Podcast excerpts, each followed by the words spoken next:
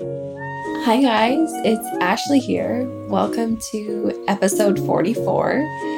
In this episode, I'm going to be talking about beauty inclusivity and why it's a myth in late stage capitalism.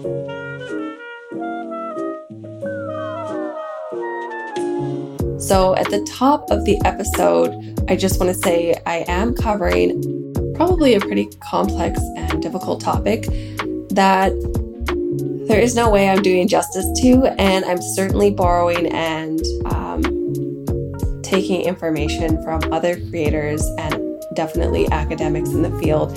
And I hope to address them and credit them appropriately in this episode.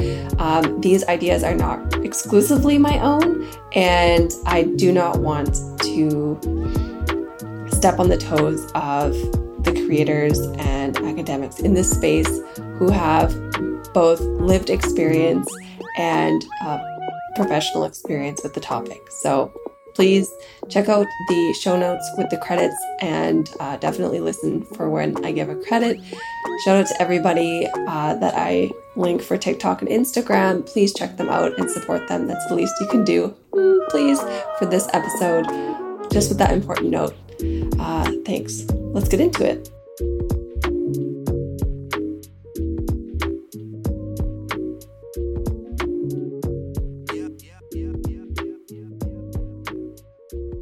All right, so stories and fun updates. Uh, as probably most of you know, I took a few weeks home, back home in Canada in August, and uh, I guess I was secretly away from the podcast for a little while. Hopefully, you didn't notice because we tried our best to plan ahead and make sure that there was coverage for you guys so that there was never a dull moment, never a dry spell, I guess, for this podcast. That might be a weird example.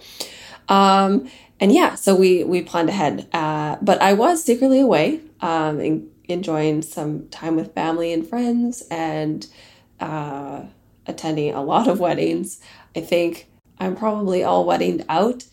Weddings are awesome. It's it's amazing to connect with tons and tons of friends and family all at one place, all at one time. It makes it so easy for the person who's visiting home. It was cool uh, to see people I hadn't seen in literally years because of COVID and from moving away and catch up with some really good friends who I've been missing.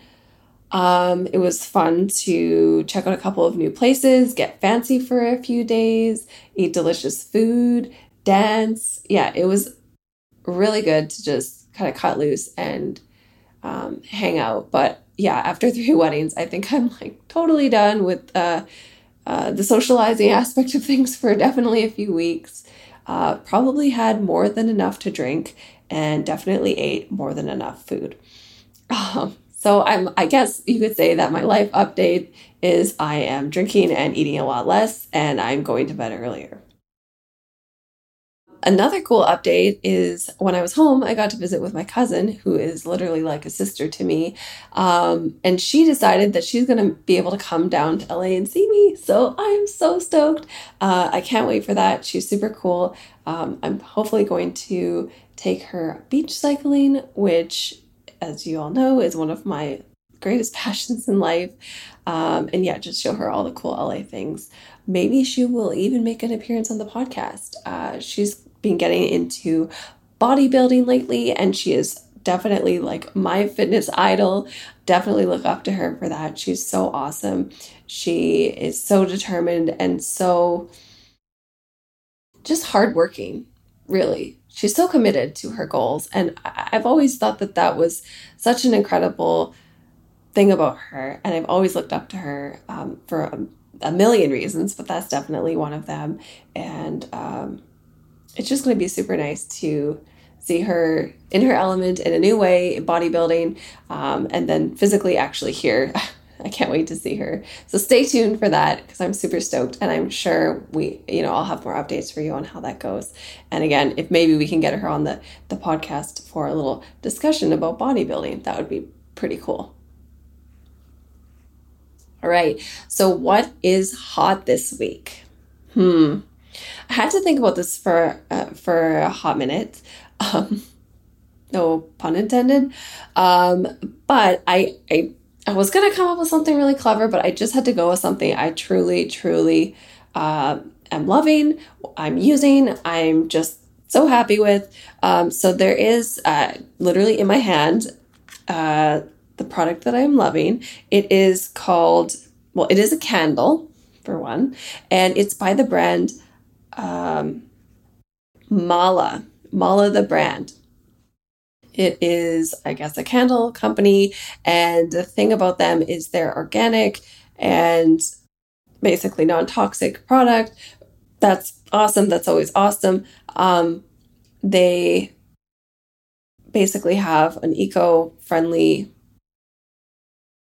consumer circle where they plant a tree every time a, a, candle is purchased. All these things are wonderful. I actually just bought it because I could not get over the smells. Had so many amazing smells. One of them was, I think, called Cereal Milk. And if anyone has seen that documentary on Netflix, they understand the nostalgia and the hype surrounding this, the nostalgia of cereal milk flavor.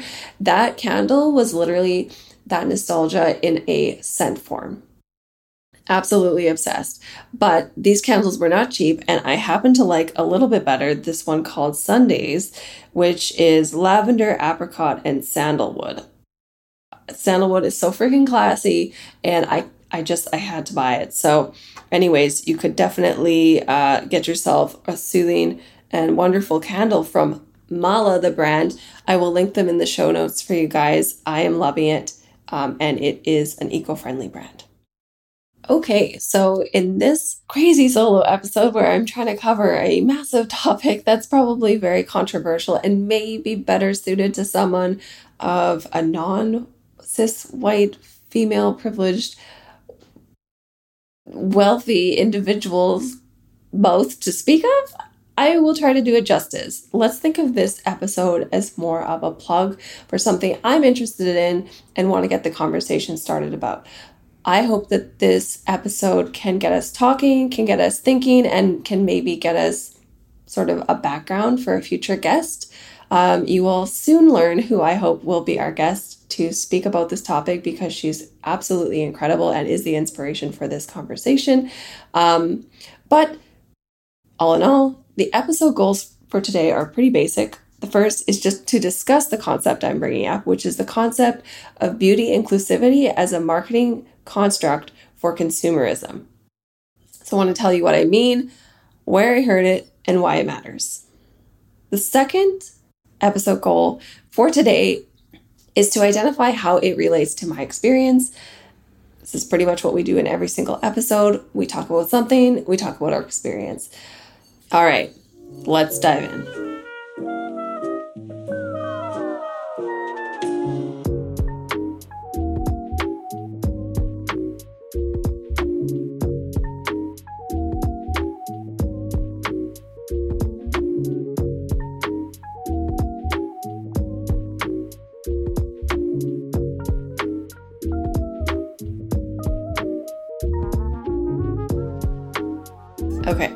So I guess I just wanted to start with maybe discussing the concept of beauty. What is beauty? Um, what do we mean by beauty? When we say someone is beautiful, when we say someone is not beautiful, what are we talking about? Now, I am kind of going off what I've read in the past, but my understanding is that beauty has a sociological and scientific background to it. So it's basically that a person is considered more beautiful within society based on secondary sexual characteristics that can be attributed to a likely increased fertility. So that person is demonstrating some physical characteristics, mostly physical. Perhaps there's other sort of less conceivable things that we're we're um, attributing beauty to, like scent or maybe mannerisms, not just physical shape, size, color, all of that. But basically, these are characteristics that individuals, presumably of the opposite sex, but definitely not always, can attribute to a person having that would give them an increased fertility and would therefore be a better mating partner.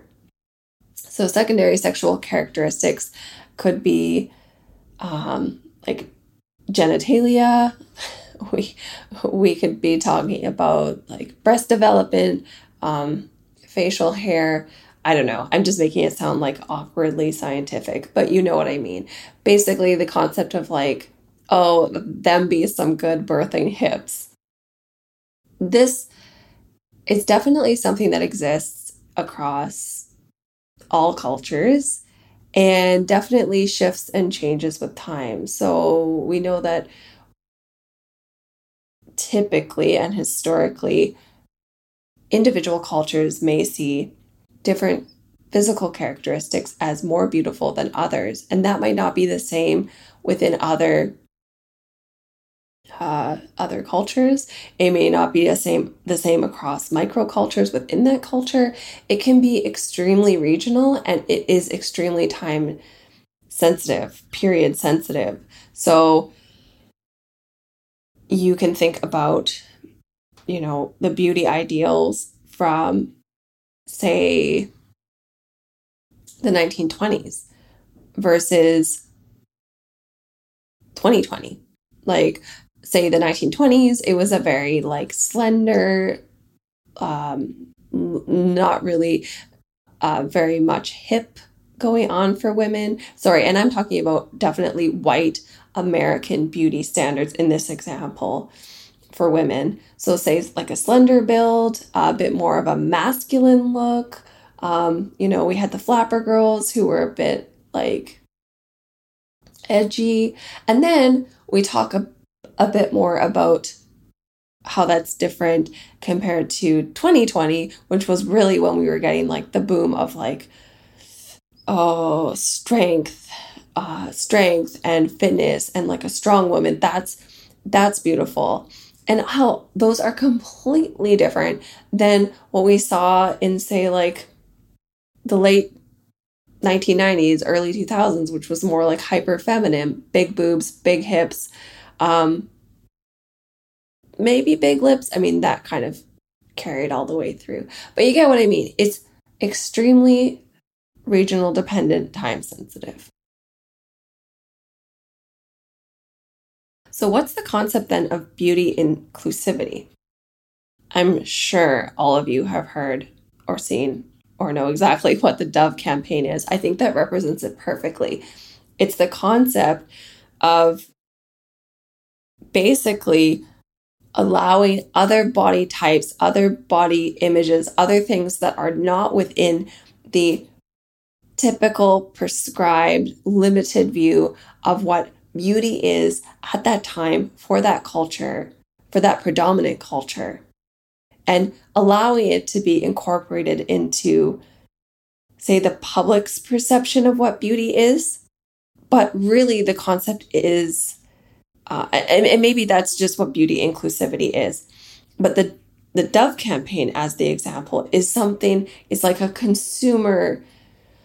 It's a capitalist organization that takes that, you know, altruistic concept and uses it against us.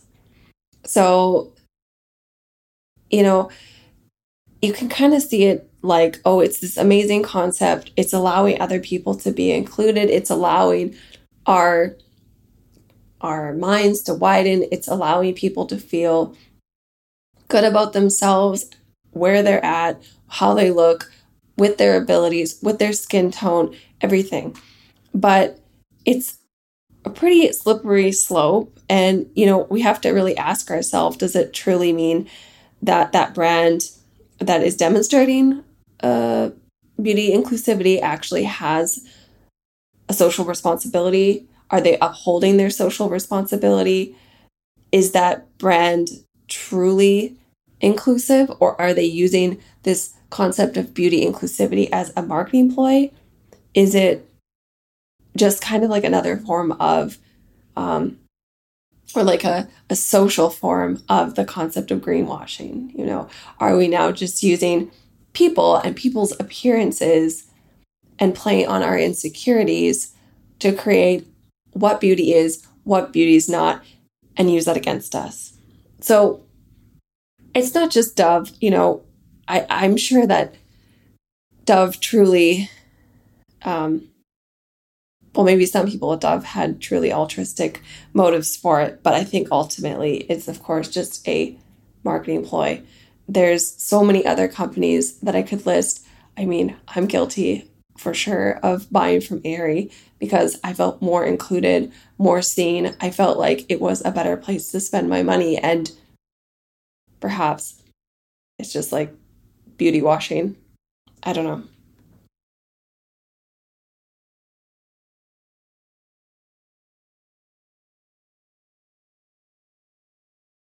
Okay, so here's the meaty part, and I want to give uh, explicit credit to the creator that sparked this idea. So I saw a TikTok by at Ayanda Stood. That's A Y A N D A S T O O D. Um, her name is Ayanda Nyimbezi Haita. I hope I pronounced that close. Um, and she is a content creator. She's actually a Harvard student, and she apparently went viral for a different video that I didn't see um, about opinions on dating preferences, specifically on why there's an obsession with tall men. Guilty. I could probably benefit from her education on this concept.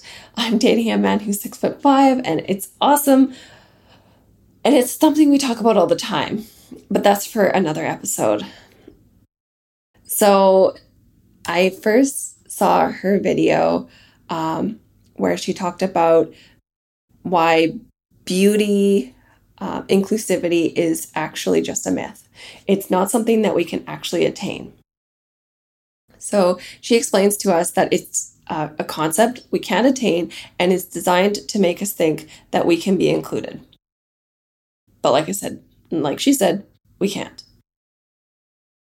So, what she says is that what we can actually be included in is a larger concept, which is the idea of subscribing to the myth that we can be included as beautiful and are allowing ourselves to be marketed to. So, she has this really um, rough drawing on a whiteboard behind her and she has a big circle which is like everyone and then she has a small circle inside that which is the beautiful people. And she says the beautiful people yeah they're in the middle. They're in the small circle in the middle. And what beauty inclusivity is doing is it's expanding the circle. That sounds great right? We're making it bigger. We're including more of everyone. We're including more and more and more of that bigger circle that we res- that the beautiful people reside in. And she says that what's actually happening is that circle is hardly in- increasing in size at all.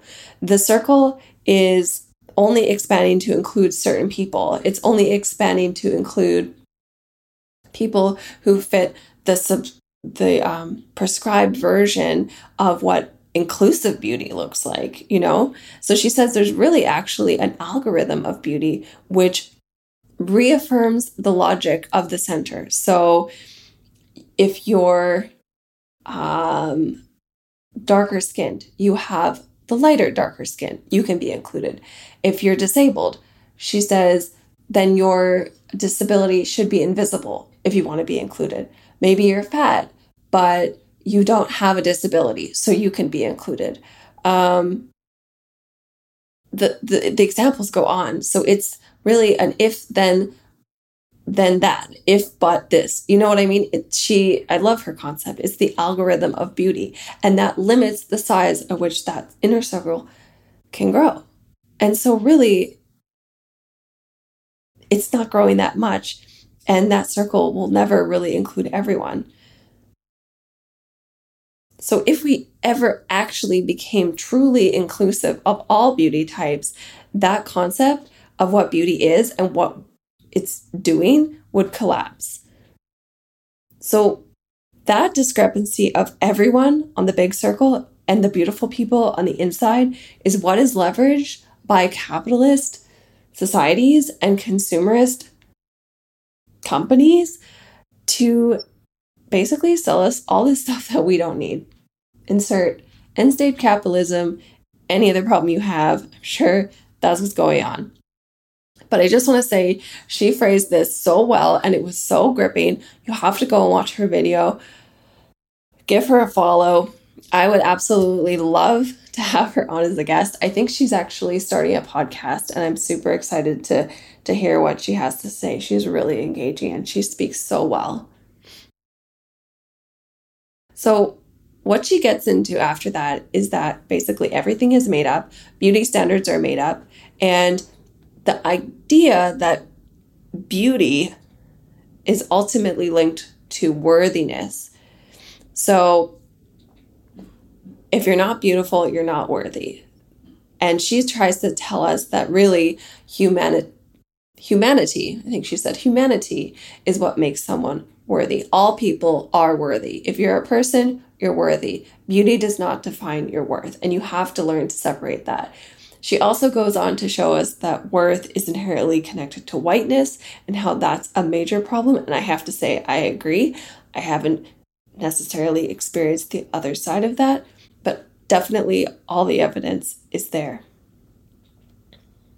I think what's kind of cool too in one of her other videos is that she talks about um, all of these standards, not just beauty standards, but the typical like Western white standards of what is what is reality and who made it up. Question everything you know. The the people that made this up were the people in power, the white cis men many hundreds of years ago who continue to exist and continue to um, oppress people, you know, she says, think about it. Think about all the things that they have made up for us.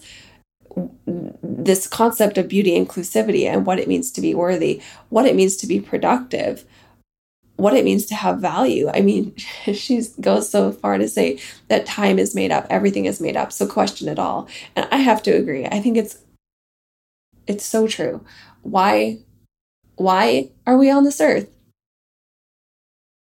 Right?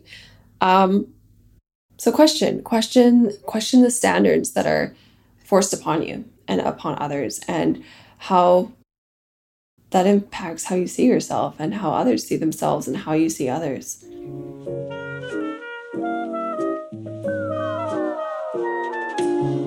Katie, did you know one woman or person who bleeds will go through 150 kilograms or 330 pounds of tampons, pads, and applicators in their lifetime? No, I did not. And did you know 90% of them are plastic? Ew, that's really gross. I feel like there should be a better period product on the market by now. Well, there is. Meet Dame. Dame is on a mission to make periods positive and sustainable, accessible and acceptable. Their award winning effective period care is free from toxins and single use plastic.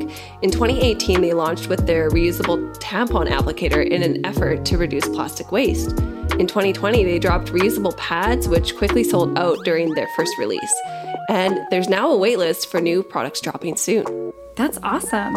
And right now, Dame is offering our listeners a generous 25% off your first order. Whether you're in the market for a sustainable period product or you're in need of a clean and consistent tampon brand, Dame has what you need. Now shipping to the US in over 200 countries. Dame is confident you'll love your new products. They even have a 60 day refund policy. Try Dame today at wearedame.co and use code COCOANUT25. That's wearedame.co and use code COCOANUT25 at checkout. Now back to the episode. All right. Enough of my love letter to Miss Ayanda. Talking a little bit more now about why, I guess, talking a little bit more now about how this idea of beauty inclusivity as a consumerist construct is acting, maybe in my life, maybe in other people's lives, um, how it's acting in the professional woman's life. Um, so I was really keen on not just how it oppresses people. Um, obviously, that's probably the most important thing to talk about, but also how it just affects people in their day to day experiences. I think one of those things, which uh, I definitely flagged in my research, was how this concept of, of beauty um, is actually used as an edge in the professional world. So let's talk a bit more about this. I found an article, well actually it's it's a doctorate by Teresa Shae. She's uh, she was a student at the University of Alberta, and her research was titled "The Politics of Beauty in Late Capitalism." So let's get into that a little bit. Um, she talks about how beauty pursuits are inherently linked to employment success, like I said, and why people in a capitalist system are encouraged to pursue destructive beauty pursuits like cosmetic surgery. She argues that bodybuilding could even be destructive, and of course, eating disorders. So, capitalism, in her perspective, has shifted from consuming products to actually buying services. So, that's an interesting concept, less about the idea of having to buy a physical beauty product uh, to be considered beautiful, to be considered that elite, to be considered the powerful, and more about buying a service that will help you acquire such gains, right? So she says capitalism tries to identify this pathological, quotes, body type for which you can consume those services to ameliorate. So you can get rid of that pathological body type through those diets, the plastic surgery, perhaps even the bodybuilding is a an extension of that. Um, but that's actually an interesting point. I, I I think because I'm so interested in weightlifting and um, perhaps not actually calling it bodybuilding, I really wanted to know what she was talking about there. So here's a here's a quote from that section of her doctorate. The contemporary increase in popularity of professional male, she says male bodybuilding specifically, occurs in conjunction with the new economic trends towards globalization and the displacement of workers by machines. Unlike the crisis of masculinity in the 19th century that largely stemmed from an increase in non physical and sedentary employment for men, Divorced from the need for physical strength, the crisis of masculinity in late capitalism arises from the growing realization that the requirement for large scale human labor in North America is becoming obsolete. Wow, okay. So, to feel important, men are hyper masculinizing and trying to obtain a beauty standard that doesn't really exist and isn't needed. Like this whole concept of form over function. So we don't have a need for that function anymore. So we're obtaining the form for for what? I I think that's so interesting. But I think the take home uh, for me from her work is really that women are definitely being consumed by the idea that the beauty, attaining beauty, not only attains them this this social capital, but it also allows for them to have a competitive edge in their career. This is clearly affecting men in, in a multitude of ways, perhaps different ways based on how economic trends have tended towards more sedentary work, which I can only imagine has definitely um, affected men. Um, but in the context of women, how um, how has our beauty been attributed to our worth? Um, now in this this world, we're ex- we're expected to be both, you know, the homemaker and the professional. I don't know it's definitely something I want to explore more. So, I guess kind of pushing forth on that idea, um, I read another research paper. I don't know if it's a thesis. Um, it's it's by Melody Chen and it's titled The Racializing of Beauty The Rise of Western Beauty Norms and Self Esteem Among Asian Women. So, in her work, she says that Asian beauty ideals have gone, undergone a myriad of Western influences in countries like China, Japan, and Korea. Asian beauty standards today represent historical and cultural stories as well as the dominance of particular Western ideologies. So, in her research work, she, she focuses on skin lightening, eyelid procedures, and rhinoplasties as means for Asian women to fit the Western ideology and obtain more social status while doing so. So she actually talks about how, as Asian women's purchasing power and disposable income have increased, this has given them a newfound ability to pursue the concept of beauty. And she's saying that this women's ability to purchase beauty products undergo cosmetic surgery or enhance their outer beauty is actually providing an illusion of privilege, agency, and social mobility. Interestingly enough, she says, though, in some regions, that illusion may actually be a reality. So I think the concept applies again of have you attained beauty? Are you in that inner circle or are you are you in the outer circle or are you kind of that weird group in the middle that's helping to create the illusion of beauty inclusivity. She also ties in to the fact that um, across Asia, people, women are undergoing the same concept of enhancing themselves to be more competitive in the job market. So, as women are expected to have more roles, we are undergoing all these changes to make ourselves more competitive. So, beauty is not only a representation now of, say, our fertility, our desirability. I've proven to you that hopefully that it also seems to be tied through consumerism to our worthiness. It seems to be tied to how closely related we are to powerful people.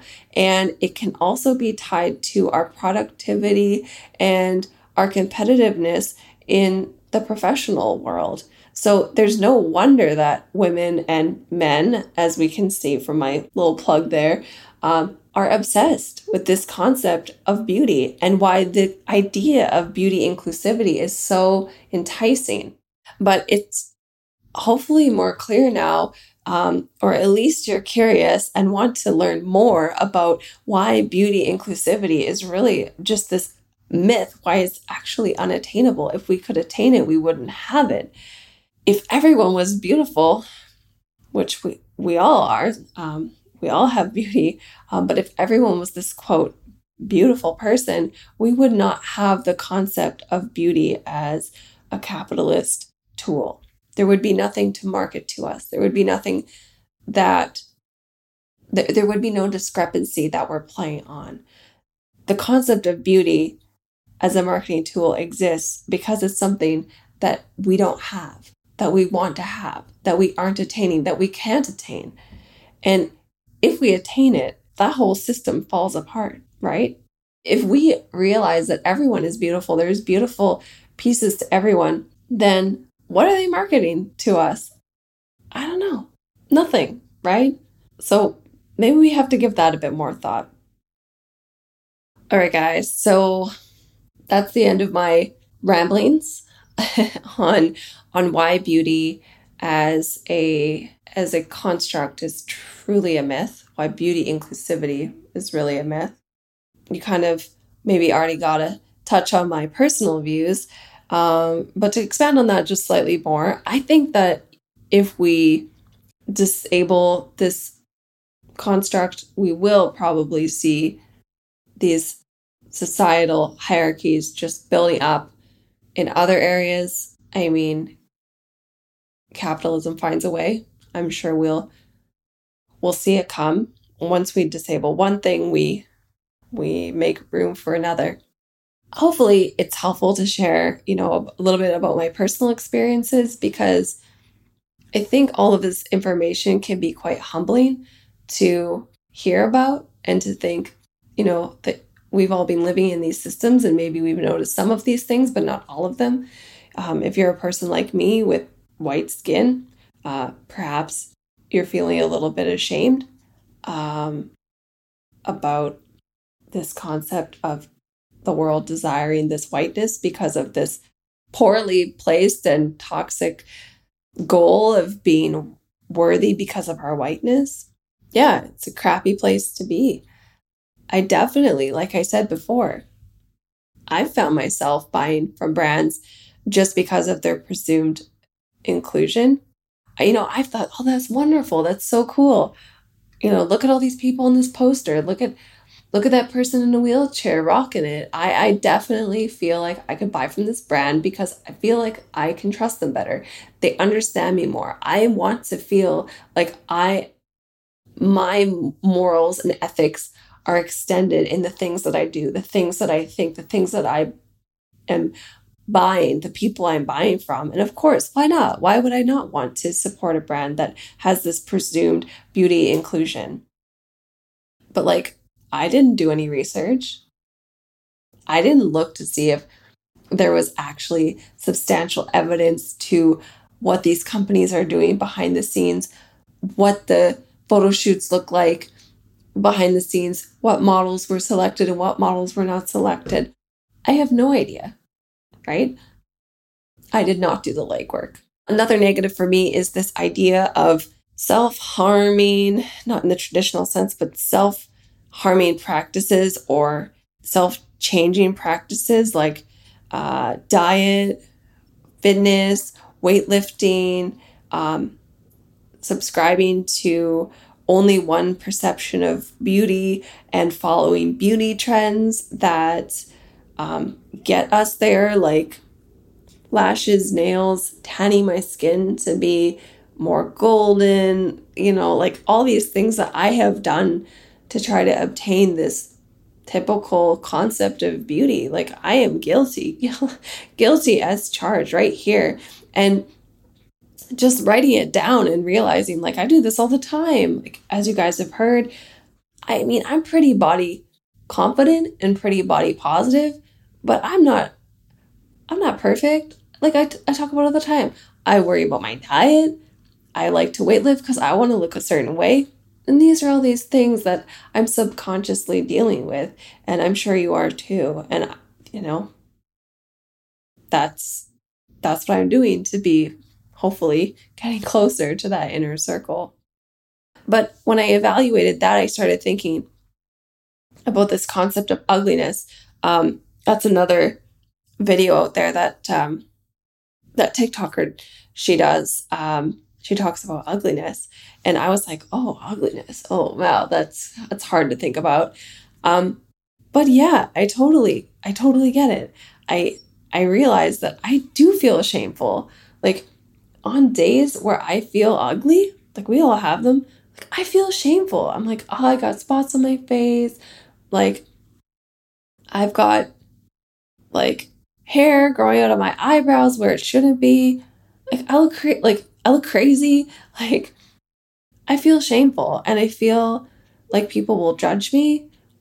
Like in my personal world, I feel like my friends will be embarrassed to be with me when I look like that. I feel like I'm difficult to look at.